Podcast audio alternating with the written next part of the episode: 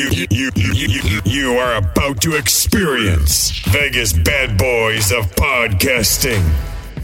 Fortunately, you are about to hear lots of opinions, but uh, rarely any facts. Impersonations might occur, but uh, good luck trying to figure them out. This program is not intended for kids or the easily offended. Listener discretion is advised. You have been warned. You pressed play.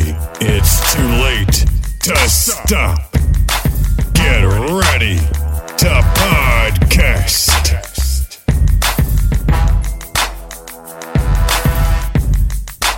All right, welcome to another edition of Vegas Bad Boys of Podcasting. I'm DJ Impact. I got Simon Street here, and I have Matt Michaels.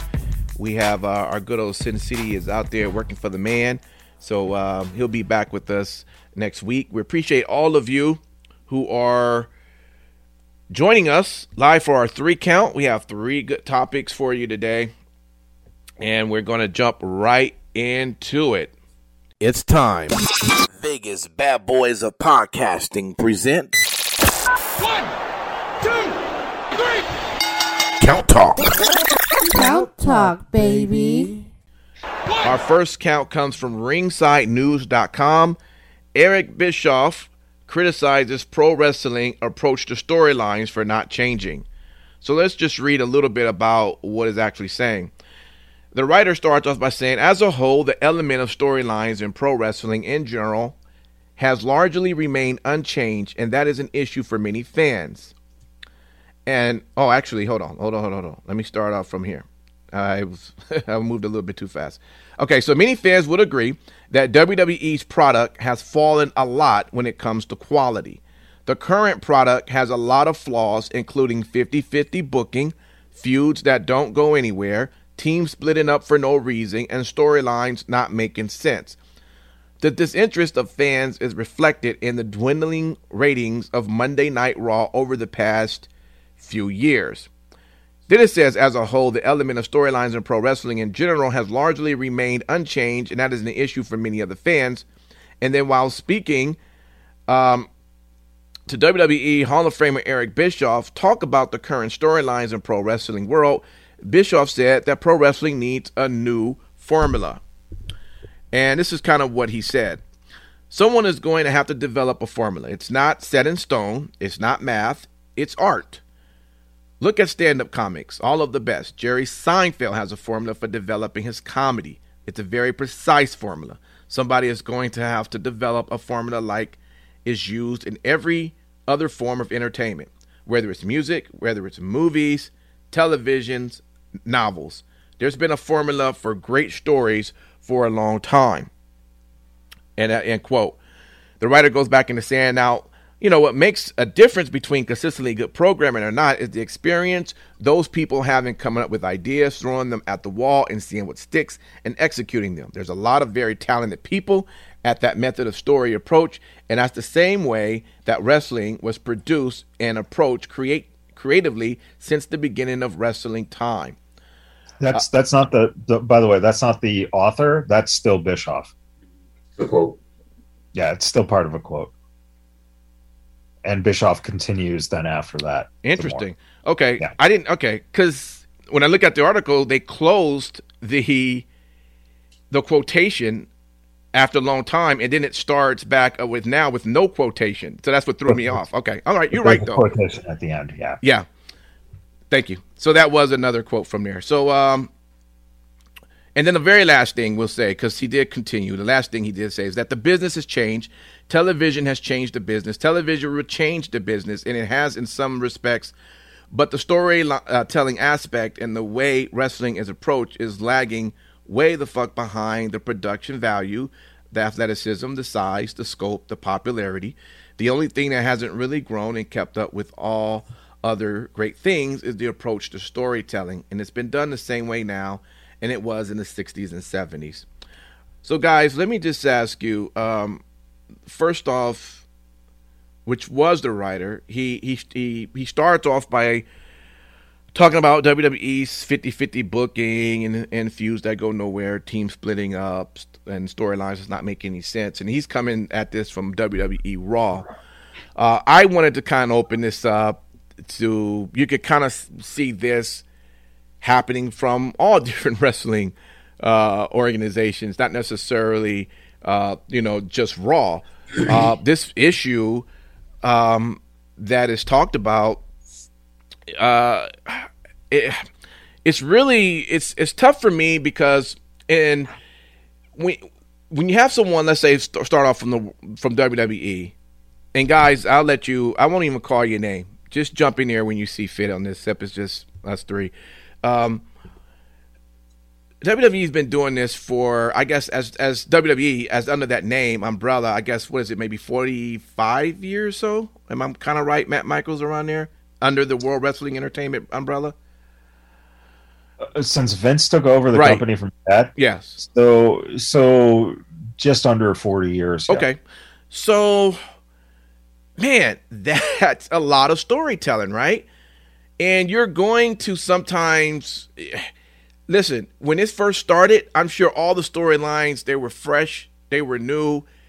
When it when it when it first happened in the in the 80s or in the 90s, it was just amazing because it's not something you've seen or heard before in professional wrestling.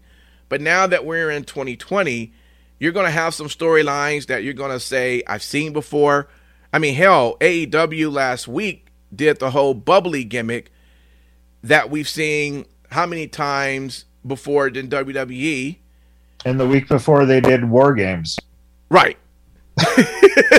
exactly. So I'm trying to figure out is it, I mean, storylines, y- yes, there are going to be some that are just maybe not good. It is important, but is is that really the issue? Like I said, he's bringing he's focusing this focusing this on Raw, but can you see this being a, a general concern from any wrestling organization? Either one of you. Uh, yes, Yeah. I do. Um, yeah, he's not hundred percent wrong. Um, there's a lot more to can kind of consider. You know, what is the age demographic that you're trying to shoot for? And I think that it's all safe to say that we can say that um, you know almost every promotion's trying, or at least WWE's gone out saying they're trying to uh, canter towards a younger demographic, you know, audience. And with that, I will say, as I've stated before, they're going to have to change something up because the attention span of the younger audience is a lot different than you know your traditional you know uh was it what was the, the, the, demographic 30 30 to 60 year old males uh I, I could be wrong matt michaels you're usually the one that kind of corrects me on those ones but what is the uh the most of us that watch this in our age category our attention span ain't like that but if you're looking at trying to garner attention for a product of you know younger younger audience of 18 to 20 25 or something like that it, it- the format would need to change uh, or be augmented or tweaked in some kind of way because But What? but you're you're talking about format. He's talking about storylines. well and that's why i'm going to say even with the format and how things are telling the storytelling in my opinion would need to change a little bit do you see what i'm saying because i feel like sometimes the storyline like what i would see for my age group i would say that yes the storylines could be a little bit neatly packaged it could be a little bit consistent uh, WWE has tried in the past to do that. I know art uh, in this article, um, it was talked about, you know, how the fans feel like, you know, tag teams just automatically dissolve, storylines are just cut off and, you know, dropped off with no explanation as to why. And I have kind of seen, you know, the WWE try to, you know, finish off things appropriately so that way it's done, whether it was fire or it wasn't.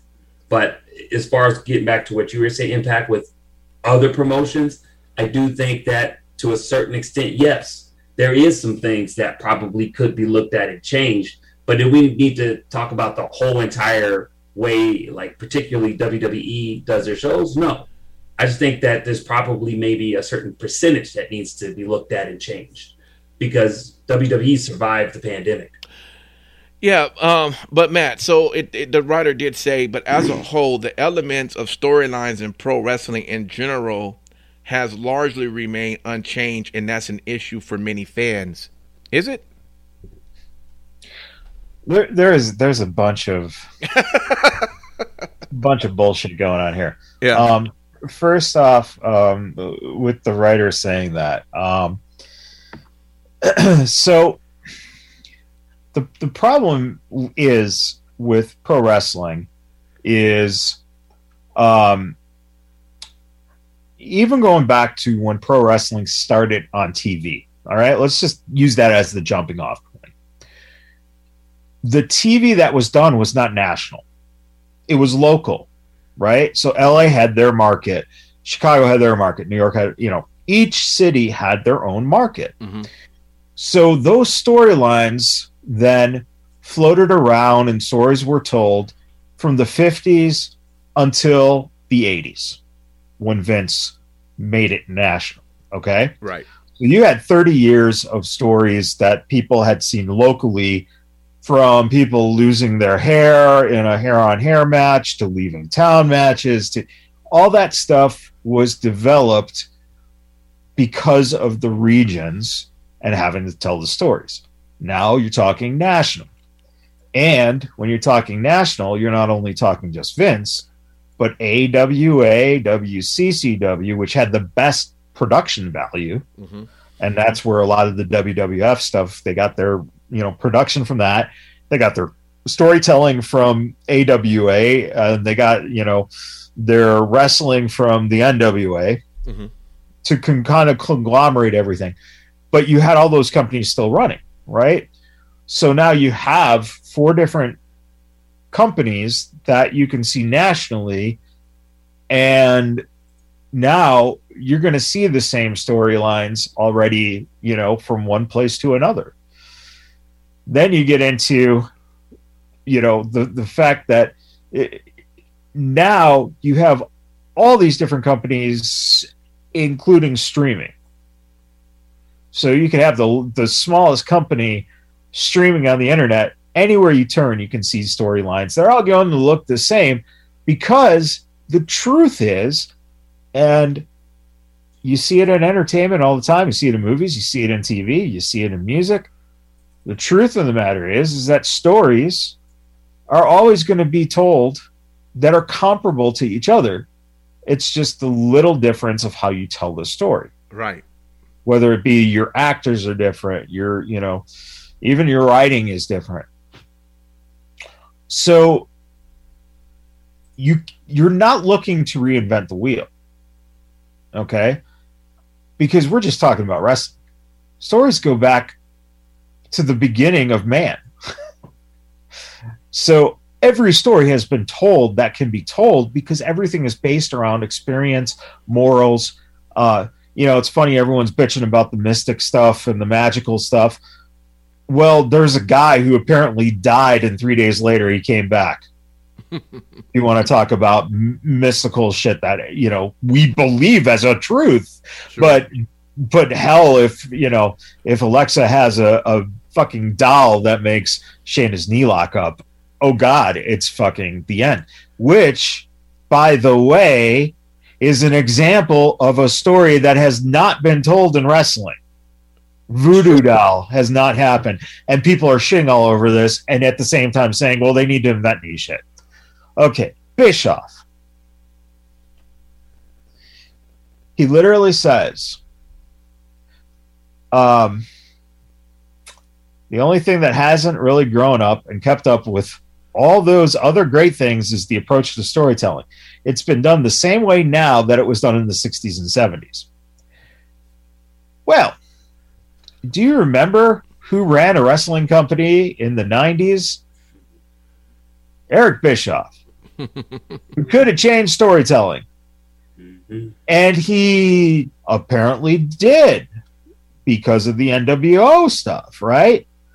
But Bischoff apparently says that, according to him, that shit's been going on since the 50s. We're just ripping off the same shit in the 60s and 70s.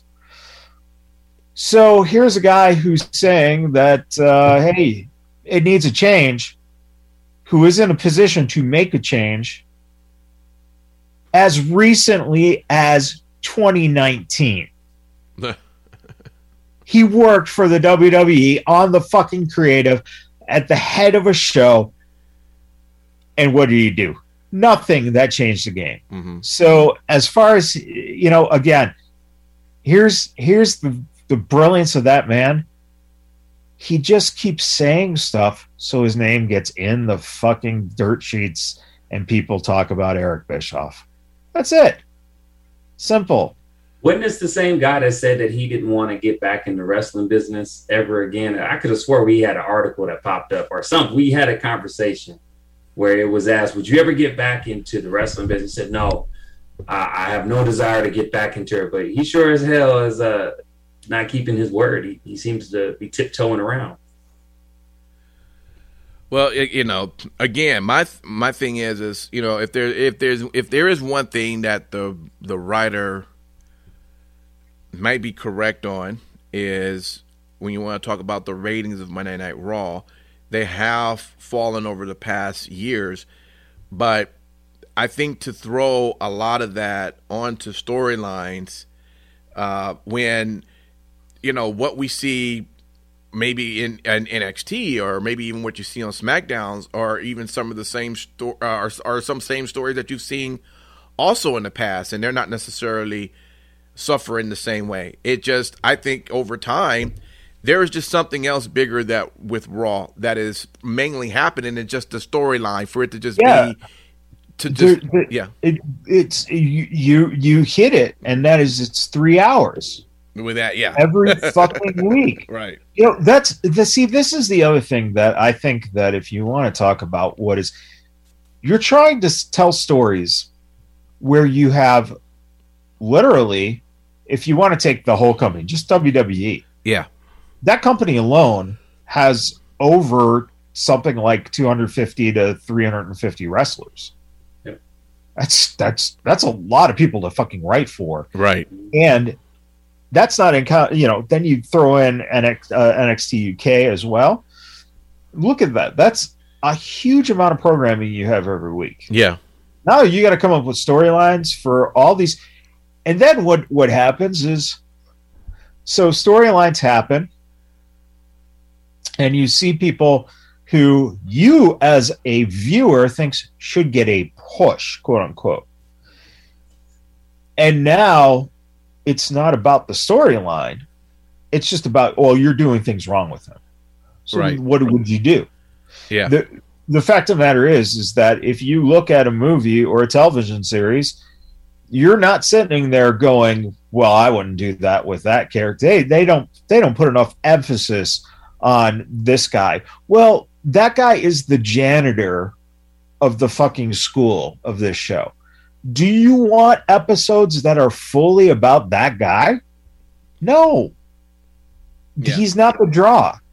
And that's what fans miss because everyone thinks that they know how to book everyone thinks they know how to make stories everyone thinks they can do it better than the product but no one is working for these companies who are in the position that these actual people are. Right Very true. so and and bischoff again I- I- he's not he's not dancing around with anything or getting into the wrestling game. All he's doing is doing his podcast and doing interviews where he says stuff like this. Why? Because if you say stuff like this, the dirt sheets will pick this shit up because his name is Eric Bischoff. right If if DJ Impact was sitting here saying this stuff, no one would be blinking an eye going, "Oh my god, he's right." Because people would be going, "Oh, oh my god, who's that?" hey hey easy Hey man, you lost to a tree. Let's start there. Okay. Yeah, Okay. you want to talk about storylines? damn it i want a tree in the ring next week you never know Yeah. Yeah, Uncle Bruce. yeah, and there's gonna be a campfire afterwards, right? When you- Uncle when you Bruce, if you're listening, please, please, please have someone wrestle a tree within the next three weeks so we know you're listening. right either that or uh, you know have the Great Khali come back who apparently does never bend his legs who's like a walking tree having won a title i don't know 27 24 7 title. And there you go. There's your tree. All right, you guys. We'll move over to our second count. This is from Last Word on Sports.com, and it's titled Lessons the WWE Can Learn from the Pandemic Era. Now, again, they're focusing the author on WWE, but I say let's look at this generally from all the wrestling organizations.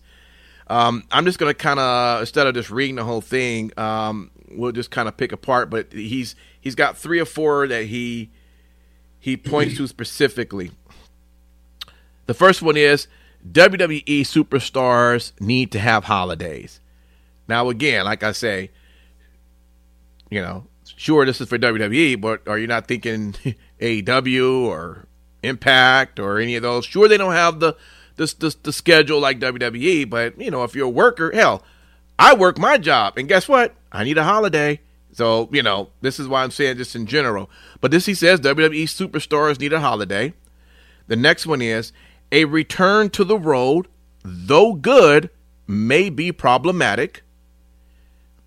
The next one, the company needs to stop taking its fans for granted. And then, um, or I think that was it. And then the fans need to stop Yeah. taking the company. Yeah, taking Oh, the there it company is. granted. There was it the is. last one. The fans need to stop taking WWE for granted. Correct. So let's get right into it. Uh, again, these are lessons that WWE can learn from the pandemic era. What do you guys think from the four here that was named? Um, again, I mean, if you want to specifically name it for WWE, you can. I think this can be for all. But do you think these are lessons during the uh, pandemic that could be uh, that is learned from all the uh, organizations that's out there? Well, especially the last one. Uh, whenever I reading through the article, um, us kind of taking, you know, not just WWE, but WWE live WWE events for granted. I I think a lot of us kind of be honest and say that you know, yes, watching it on TV is is amazing. It's great. It's fun.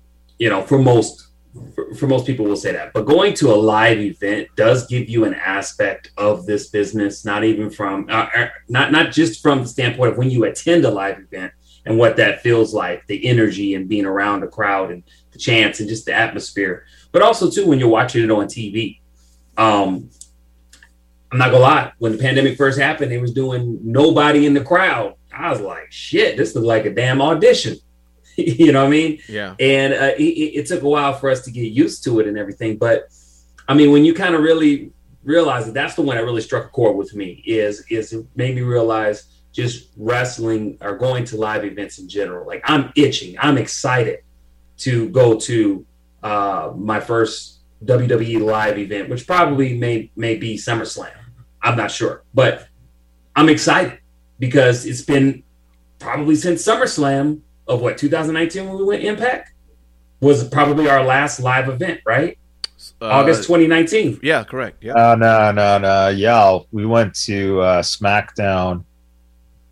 Well, we we went to SmackDown in I think it was uh, the uh, near the end of uh, 2019. That's correct. Yeah, yeah, you're it was right. like- yeah, Okay. that But- was the last one. But even so, how many of y'all are itching to, to go back to a live event and experience that? I mean, I'm I'm probably you're not. I'm excited. You know, you know. So I don't know. I I really did take you know uh, WWE for granted in sense, but also too, um, WWE really kept kept a uh, a sense of norm in a uh, devastating time of the pandemic in the beginning parts because we didn't know how how how it was going to play out you know, uh, not to sound grim on the show, but I didn't know if what if I get COVID? You know what I'm saying? What's going to happen to me? You know, you hear reports people dying and you don't know what's going to happen. And you're trying to gravitate and hold on to a sense of normalcy. And at least WWE as the constant, you know, and AEW a little bit, but mostly WWE, at least kept us, like they said in the article with Vince McMahon's The Show Must Go On. And I appreciate them because it did help me keep a level of sanity in an uncertain time.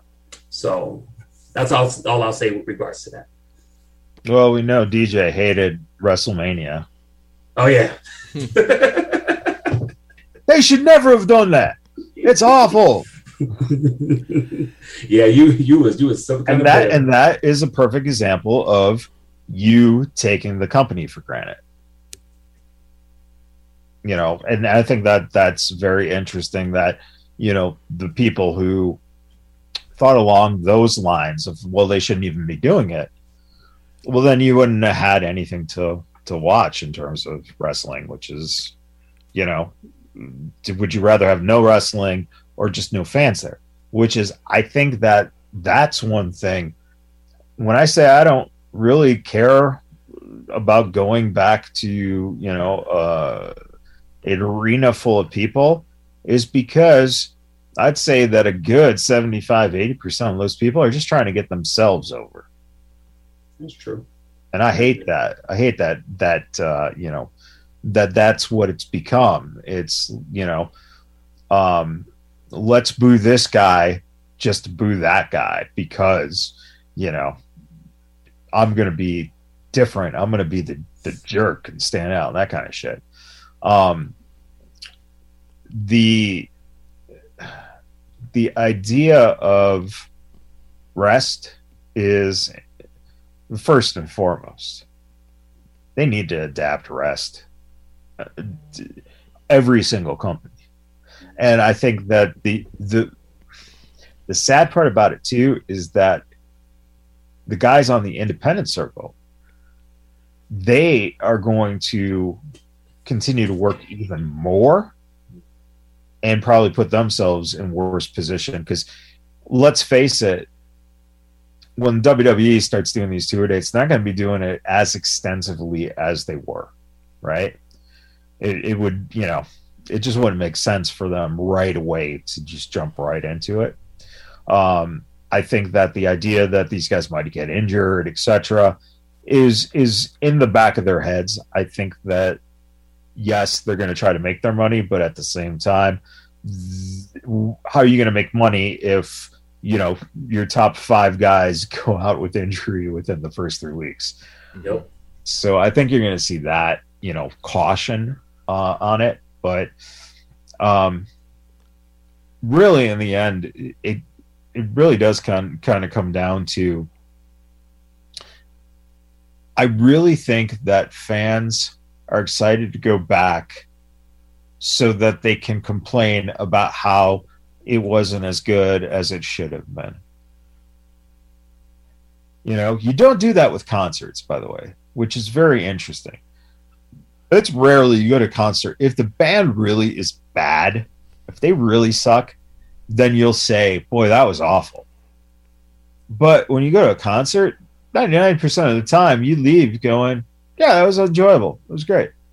Because you're not putting your thought into, boy, they should have really, you know, they should have really um, gone with a song about this instead of a song about that when they were writing this song. You know, it ties into what the first topic was. People like to play Booker, they like to play Storymaker, and that's what you're going to be getting. Mm-hmm. Now, at the same time, you know, are fans going to be excited? Yeah, absolutely. But the other question, which is interesting, is you know, AEW is the only comparable company Mm-hmm. because Impact doesn't tour like either company uh, does, Mhm. and ROH doesn't tour like that. Mhm. So, you know, they're they're still set up in their situations which are going to be comfortable for them. But AEW, they didn't have a lot of touring before the pandemic hit. And what you were already seeing was the sale numbers were going down. So I always thought one of the reasons that TNA fucked up is they decided that they were going to be the WWE and they decided to start touring across the country. And it didn't fucking work. It sunk the company. And that was one of the biggest problems they had. I could see AEW fucking up like that. And Yeah. just going, "Hey, we're going to we're going to take this to this place and that place and this place and that place." And people are just going to get bored of it. Mm-hmm. So, Yeah. Let me ask you this question, Matt Michaels, because you did bring up something that I didn't even think about. With regards to um, the need for rest. All right. Now I know WWE officially said they're going to be leaving the Thunderdome. Would it be mindful to have? uh, Bear with me when I say this. You know, a portion of time throughout the whole season of WWE where they do do the Thunderdome, particularly leading up to WrestleMania, so that way it can ensure that if anybody, you know, uh, needs rest, they need rest, or um, not so hectic traveling schedule. Do you see something like that? Maybe like them kind of having, uh, you know, not talking about the cost effectiveness of it, but having that to where okay, you're going to be in the Thunderdome probably three months before WrestleMania or something like that, or because because I do see that. I, I, I do see that that could be something useful if they did it right. No, the pro well the problem is is that they so it really comes down this is the other thing that no one knows. No one knows what the sales are going to be like. Yeah, it's a good point. If if they're That's a very good point. if they're doing, you know, fir- first of all, I personally I really am not a fan of of them doing house shows nowadays. In the you know when house shows were relevant was pre-internet. Um, that was the way you got to see certain things in your town that you couldn't see anywhere else. You know, um, house shows have taken a huge hit, and it's Mhm. much more of a risk. Um, as far as doing something, I don't know if they would do Thunderdome, but what you could do is effectively move into a town for, you know, I like that. two weeks prior to a WrestleMania or a SummerSlam, and you know, take over, uh, you know, a, arena or the spot you're going to have the event or something like that, possibly. But, um, you know, yeah, I think that they should just. They, I, I just don't. I don't see nowadays. Really, what it's going to come down to is not even house shows. It's really going to come down to if they only do Raw and SmackDown for these live shows. I think that's the way you do it. Just do Raw and SmackDown, That makes sense. and then that way they don't have to stay out on the road for the rest of the fucking week. Yeah. You tape Raw in uh, Nebraska, and after the show's over, you get a good night's sleep, or you hit that red eye and you just go back to your home. There you go. That makes sense. Do you think that the um You're saying you take think that the you're saying take both shows on the same day? No, no, no. Mhm. I'm saying, I'm saying, don't do house shows. Just, Oh, I got you. Okay, I'm just sorry. do, just do Raw and just do SmackDown Got you. Okay, in the live, in the live aspect, makes and then your, and then your pay per view. Yeah, and and and that would I think that that would be better. And also, too, I like the suggestion you said that just before like WrestleMania, um, move into a town or go back to Tampa, since a lot of people kind of live in that region a little bit. I mean, I don't want to say everybody, but a lot of people uh, live around there, right? So that way, you kind of have that one time where you're just doing these live events, so they're not having to do, you know, flights and travel accommodations before WrestleMania. Yeah, I mean, I mean that that is an option. Th those are the kind of options that I think are easier to think about than you know going out and just doing a massive amount of dates. The only reason you do a massive amount of dates is really because of stuff like merchandise sale. Um, it's it really too honestly. Um, this even goes back to the uh, the days of territories, a lot of ticket business was always walk up. So you did a lot more, um, you know, of people just deciding, hey, there's tickets available, and I waited this long, I'm going to grab them the morning of.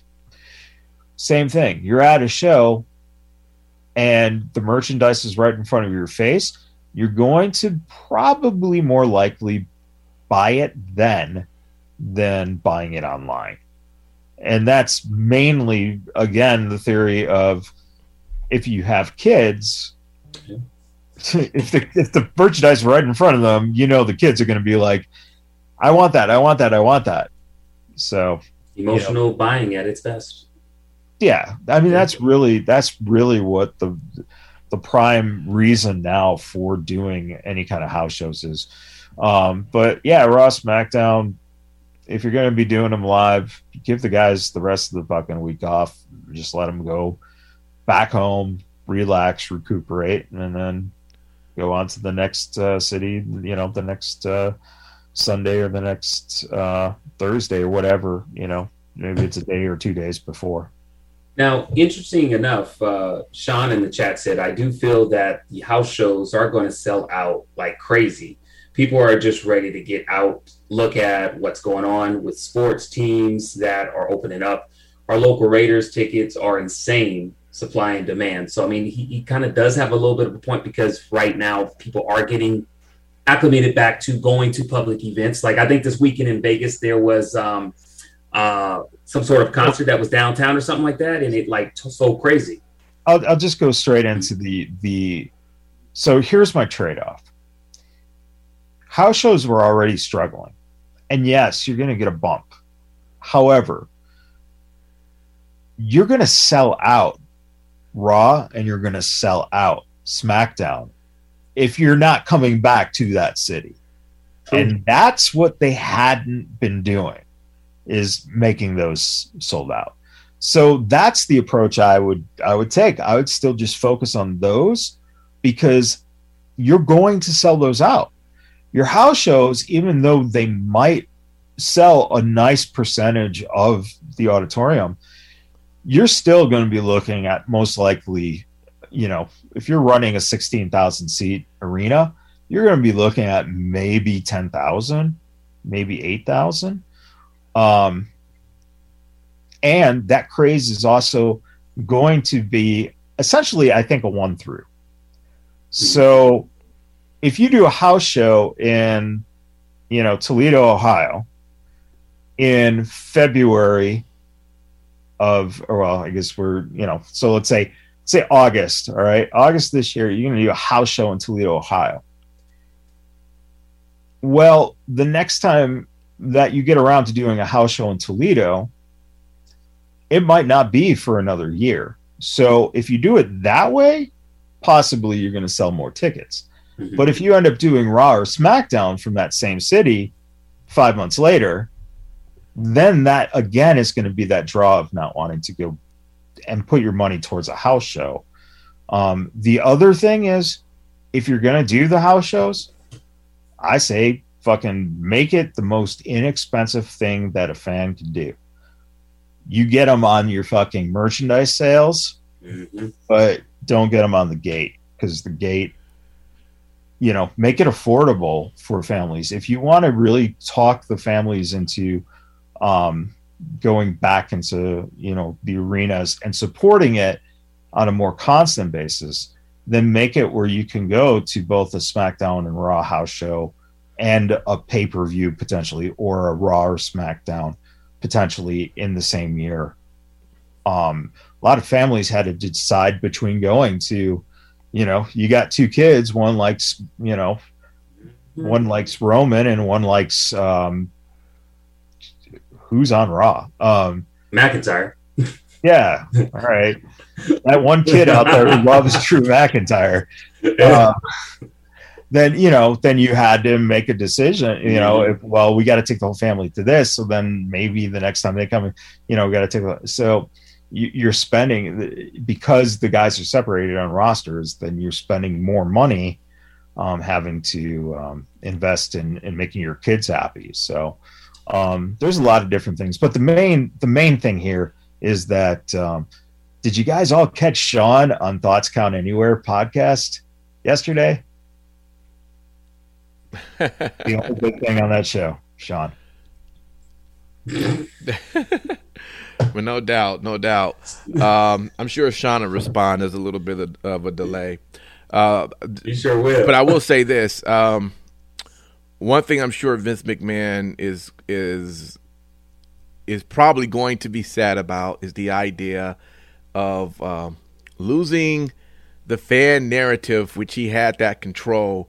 Um, it, you know, controlling the response of the fans. And I'm gonna be honest with you I'm actually to kind of miss that too. And it's just interesting when you kind of hear them playing the tracks of the Bulls when let's say when Roma come out, you actually when you look at the screens, you see the fans going, you know, this is how they're doing their boos. You you'll see a bunch of people on the screens, but sure enough, I'm sure when you hit July in Texas when they go, there's a good chance that now Roman could be cheered. you know, and now you're going to start hearing, and I'm just right. saying, you're going to start hearing, seeing the opposite of fans kind of going back to what you said, Matt, of fans trying to put themselves over. Yeah. You're going to start getting a lot of that, and that's the part of wrestling that I hate is when you're when you're when you're trying to be so different that you're just messing up what's the entire flow. You know, there are certain things you should be upset and mean and boo about, and there's some things you should actually cheer. So, anyway, well, you know what? I, I, I, agree with that too because the one thing I hated is before people really ever started booing John Cena, I was booing John Cena because I was tired of seeing him on the goddamn TV all the time. So when I did go to a live event and finally was booing John Cena, I'm like, oh shit, everybody else is booing him. Damn, I'm not original, you know. So yeah, you're right. Like does, that does kind of suck. Well, I never, I never that. booed John Cena for the record. I booed John Cena. I got tired of seeing his ass on TV. I was, but I miss him now. Pretty excited to see John Cena. All right, um, let's go over to our third and last topic. And we're actually going to have a little bit of a video segment of this, but before I jump over there, uh, this is from uh, BarrettSportsMedia.com. I just thought that this was pretty interesting. Um, on Sirius XM, busted open radio host, he was livid the moment that these zombies appeared on his screen during the lumberjack between Damian Priest and The Miz. And he said a whole bunch of things. Now, granted, this video is almost like two minutes. We're not gonna go all into the video. I'll just um I'll just um you know play a good minute. We'll kind of get the idea and then we'll kind of read some of the other things that was also said. But um yeah, he was not a happy guy and um you know, we're gonna talk about it. But you guys tell us what you think as we're going to get right into this with this. And I'm not taking their shit anymore. I deserve better than what they put in that ring during that match between Damian Priest, who just came up from NXT and I think is a future superstar. The Miz, who's a former world champion, deserves more than pretending to get eaten by zombies in a ring. Everybody loves to bring up the Shockmaster. Everybody loves bringing up RoboCop. Everybody loves to bring up David Arquette. Well, guess what? WCW is dead. Why? Because of those instances. And 10, 15, 20, 25, 30, 35, 40, 45, 50, 55, 60, 65 years from now, people are going to be talking about that fucking that I had to pay to watch at WrestleMania Backlash, where zombies are attacking the wrestlers, and Adnan Virk is explaining to me what a zombie is. I don't have to take that. So you know what I did? I. It doesn't get old watching that. I ain't gonna lie. I watched it like three times. But look, when he was counting, I thought he was talking about his beats per minute on his heart because the man was going on. I, thought, I, like, he, I thought, he, was talking about his age. man, he was so kind of angry, wasn't he? So a lot of people just been really upset about this entire um, zombie thing, and of course, I think you've mentioned. Michaels, I don't know if it was they all begin our shows begin to come together. I don't know if it was three count or wrestling talk. You mentioned how WWE was paid a, a million dollars for running that promo, which uh, uh, Dave Bautista was in. So of course, uh, it would make sense for why WWE would want to do that. But is it that serious though? I mean, what what? what let me let me just also go because there was also a part in here I just wanted to I wanted to read that I was like I was like okay um and let's see. Let's see if I can find it. I should have had this already open, but it already had moved on me. Um, Man, you should have had it busted open.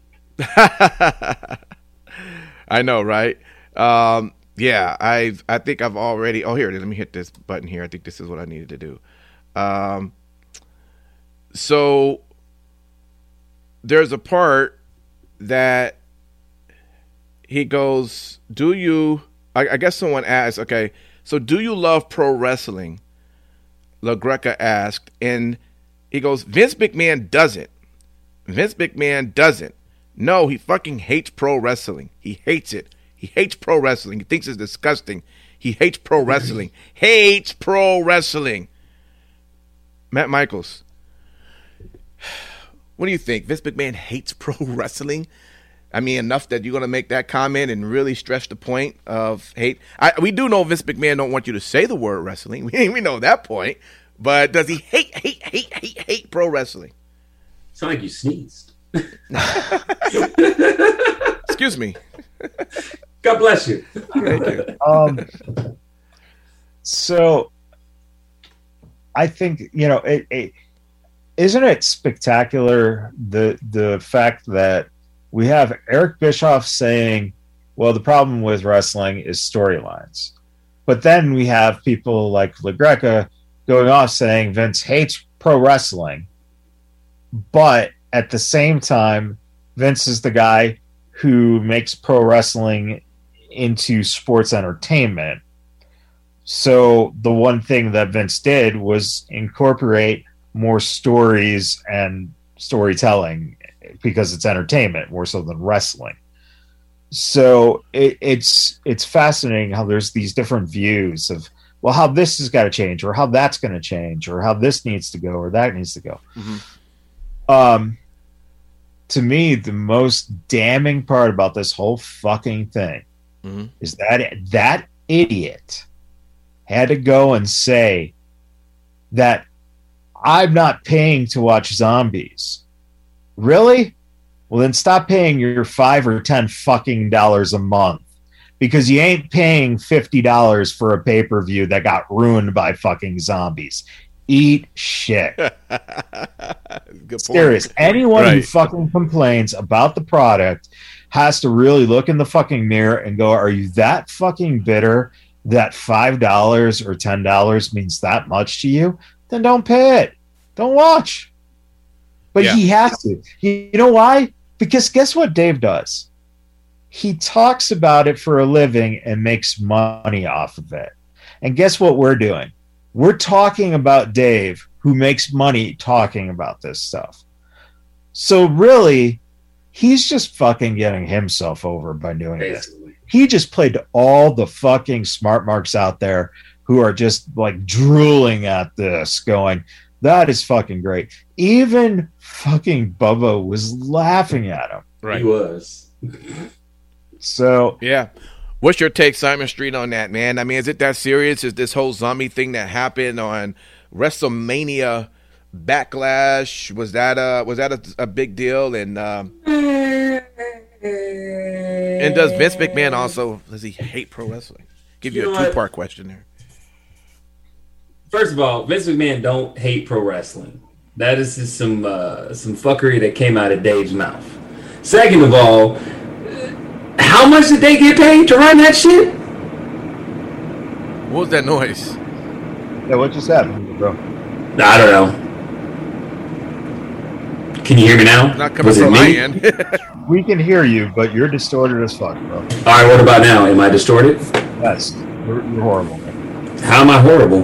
I didn't do anything. like your mic went up, like you pressed There you something. go. Or, oh, there you go. I good now? That, that was weird. Okay, all right. So getting back to what I was saying. Okay, so yeah. So how much did they get paid to run with the zombies? Well, yeah, on top of that, too, think about this. Not a single person was a paying in attendance fan.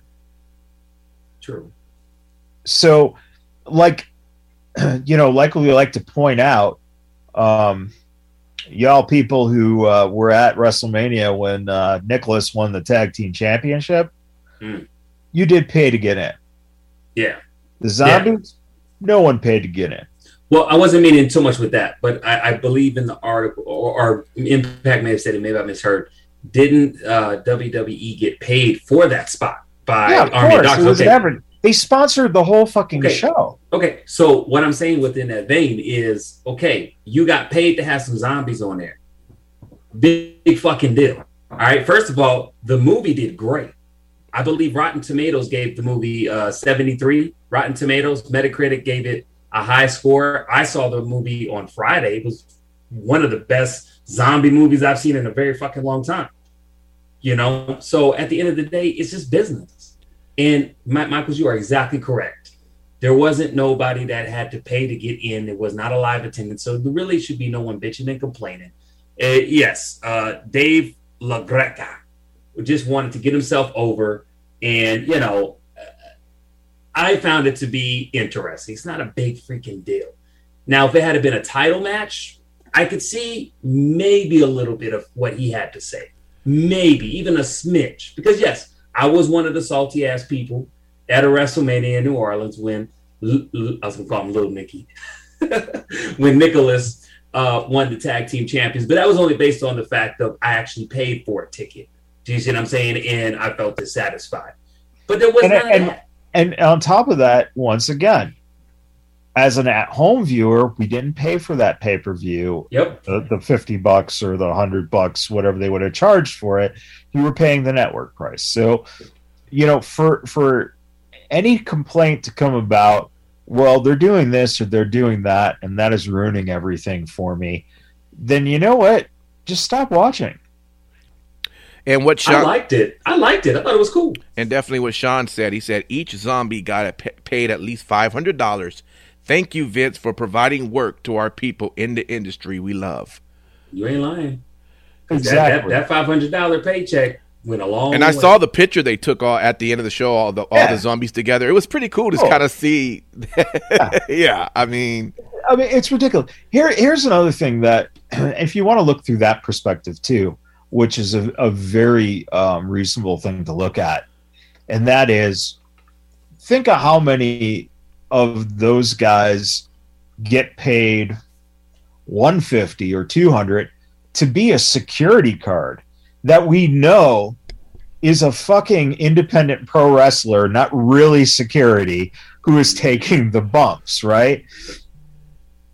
is there outrage or pissed offness from Dave when that which we've seen going back to storytelling many a times mhm. we've seen that for how many times in the last 30 years yeah, it's jobs. It's uh, what an insane and again the insane thing is this guy's doing it because he makes his money off of everyone who puts him into their perspective of oh yeah he's so right he's so right.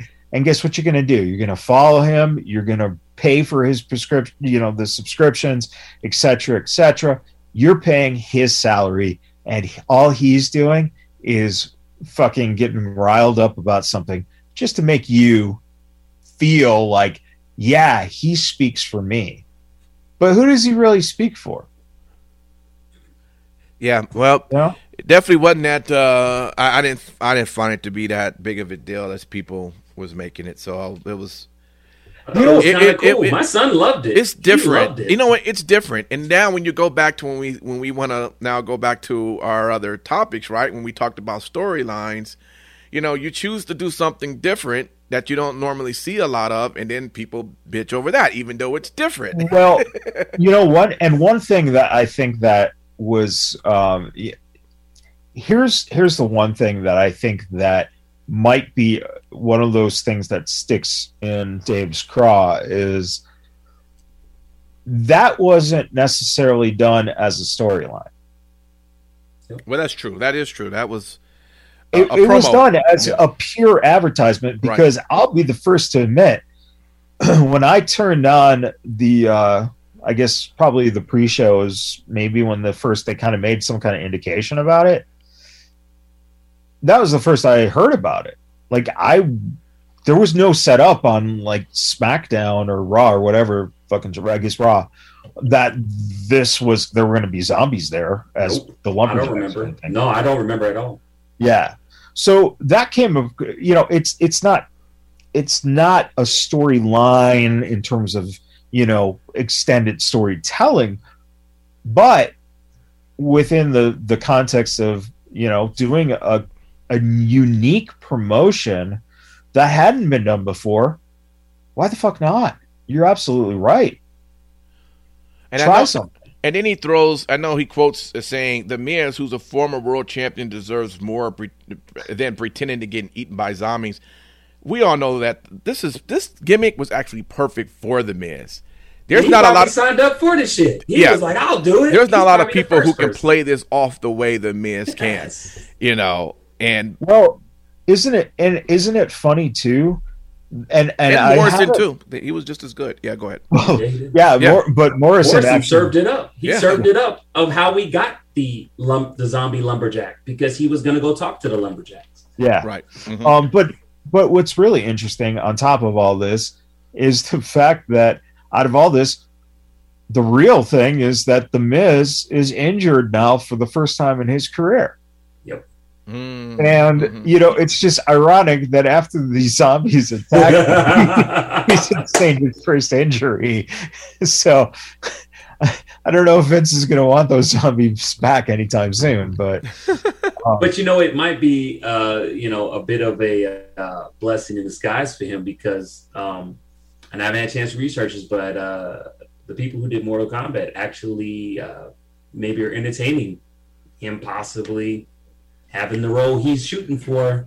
I, I think that you're the only one who's focused in on that. I think what you Damn need right, to I'm focusing on that. I want him Well- to play one of my favorite characters. I think it'd be what you need to do is take to social media and get people talking about it, trying to get them uh, hooked up on it, man. You I think can people be, have already done that, but yes, I will. I will add my my name to that list. well, take the forefront, brother.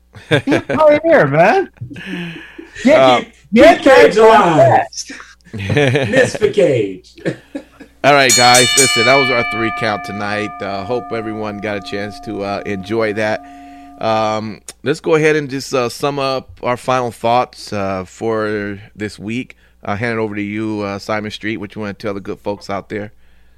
Uh, thank you so much, everyone, for uh, tuning into the show. We greatly appreciate each and every one of you that tunes in and supports us. It really means a lot. Um, you know, it, from donations to viewership to sharing our live streams, we really couldn't do this without you. We really do appreciate that.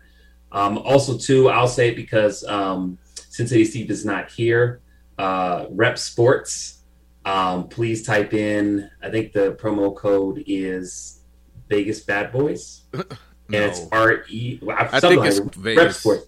Is it Vegas. Vegas? I'm sorry. I'm sorry. Please, please type in Vegas, and it's REPP Sports. Uh, they have lots of uh, great energy drinks and whatnot. And um, but other than that, you guys have a fantastic uh, week and see you soon. All right, man. Uh, Matt Michaels. Uh, I just want to make sure that uh, everyone is aware that coming up here on June 18th and 19th, you're going to have the anniversary show for FSW. If you're in Vegas area, get your tickets now because they just moved it up. Um, we'll we'll probably uh, talk a little bit more about it on uh, the DeFalco Files uh, on Wednesday. Um, but they just moved it into a, a bigger venue um, and tickets are going to be gone fairly quick um, overall. Uh, and then on June 26th, um, come out uh, and uh, support um, Big Valley Wrestling. Um, they're uh, doing their Pride show um, with uh, Effy, uh, who we are sponsoring, and Yep. um, Jay Vidal has just been announced for that show, so he'll be on it um, and that supports the uh, LGBTQ um, uh, of uh, Southern Nevada um, and the, everything that they do um, for uh, you know people who uh, need help. Um, and you know, it, very interestingly enough, um, got a little response on social media for a post that we made about that and um, it was uh, it was called out that um, by supporting that cause, that we were turning our eye uh, against other causes, meaning that it was just as I believe the word actually used was as racist uh, or as discriminatory as um, you know, supporting uh, a group that just um, looks at uh, how they can help uh, African Americans in the community or, you know, Hispanics or this or that. They took something that was um, absolutely something that is very important, uh, especially because a lot of the um, help that is given is given to um, kids who are essentially 14, 15, 16, 17, and basically are kicked out of their fucking house because of their sexual orientation. Um, I'm not going to say, you know, what organization this was that posted on our social media. Um, but um, you know what? Fuck you. Um, and fuck you again because this is something that you tried making into a political thing and basically said um, anyone who's supporting a group like this because they're not quote unquote all inclusive, in which they are all inclusive, and uh, your argument uh, that this isn't all inclusive because it's just people who happen to be uh, gay or queer or lesbian or whatever. Um, you know what? Try living that life, man. Try living that life. And guess what? You'll hope that you had people there to help support you and at least give you a little feeling that you know you don't have to fear for your life um, just because um, you have an orientation that um, you know is is not what um, mainstream uh, fucking Christians look at as um, you know the only way to be. So um, you know this is a very important thing, and please, if you are not in Vegas and you can't attend this, um, please look at making a donation. Uh, doesn't even have to be here in Las Vegas, anywhere that is close to your community that you can help people out. Um, and because we are all inclusive, it doesn't even have to be that. It can be anything that is something in your neighborhood that you know needs people need help. So support that. Um, but to think that one thing should include everything was basically a way of saying that you are the discriminatory racists. And, um, you know, I hope it bites you in the ass. Well said. Yeah, absolutely. Um, I second that.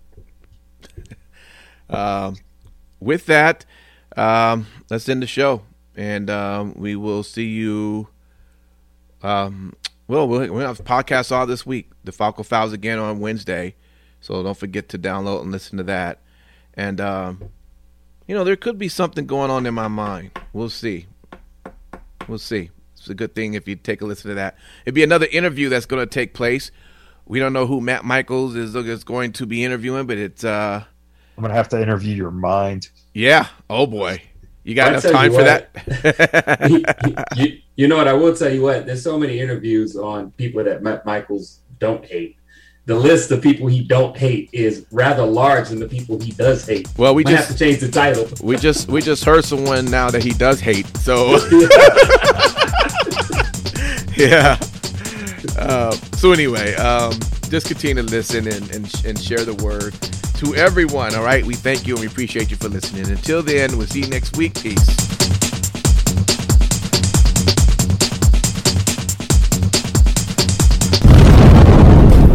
Vegas Bad Boyz of Podcasting.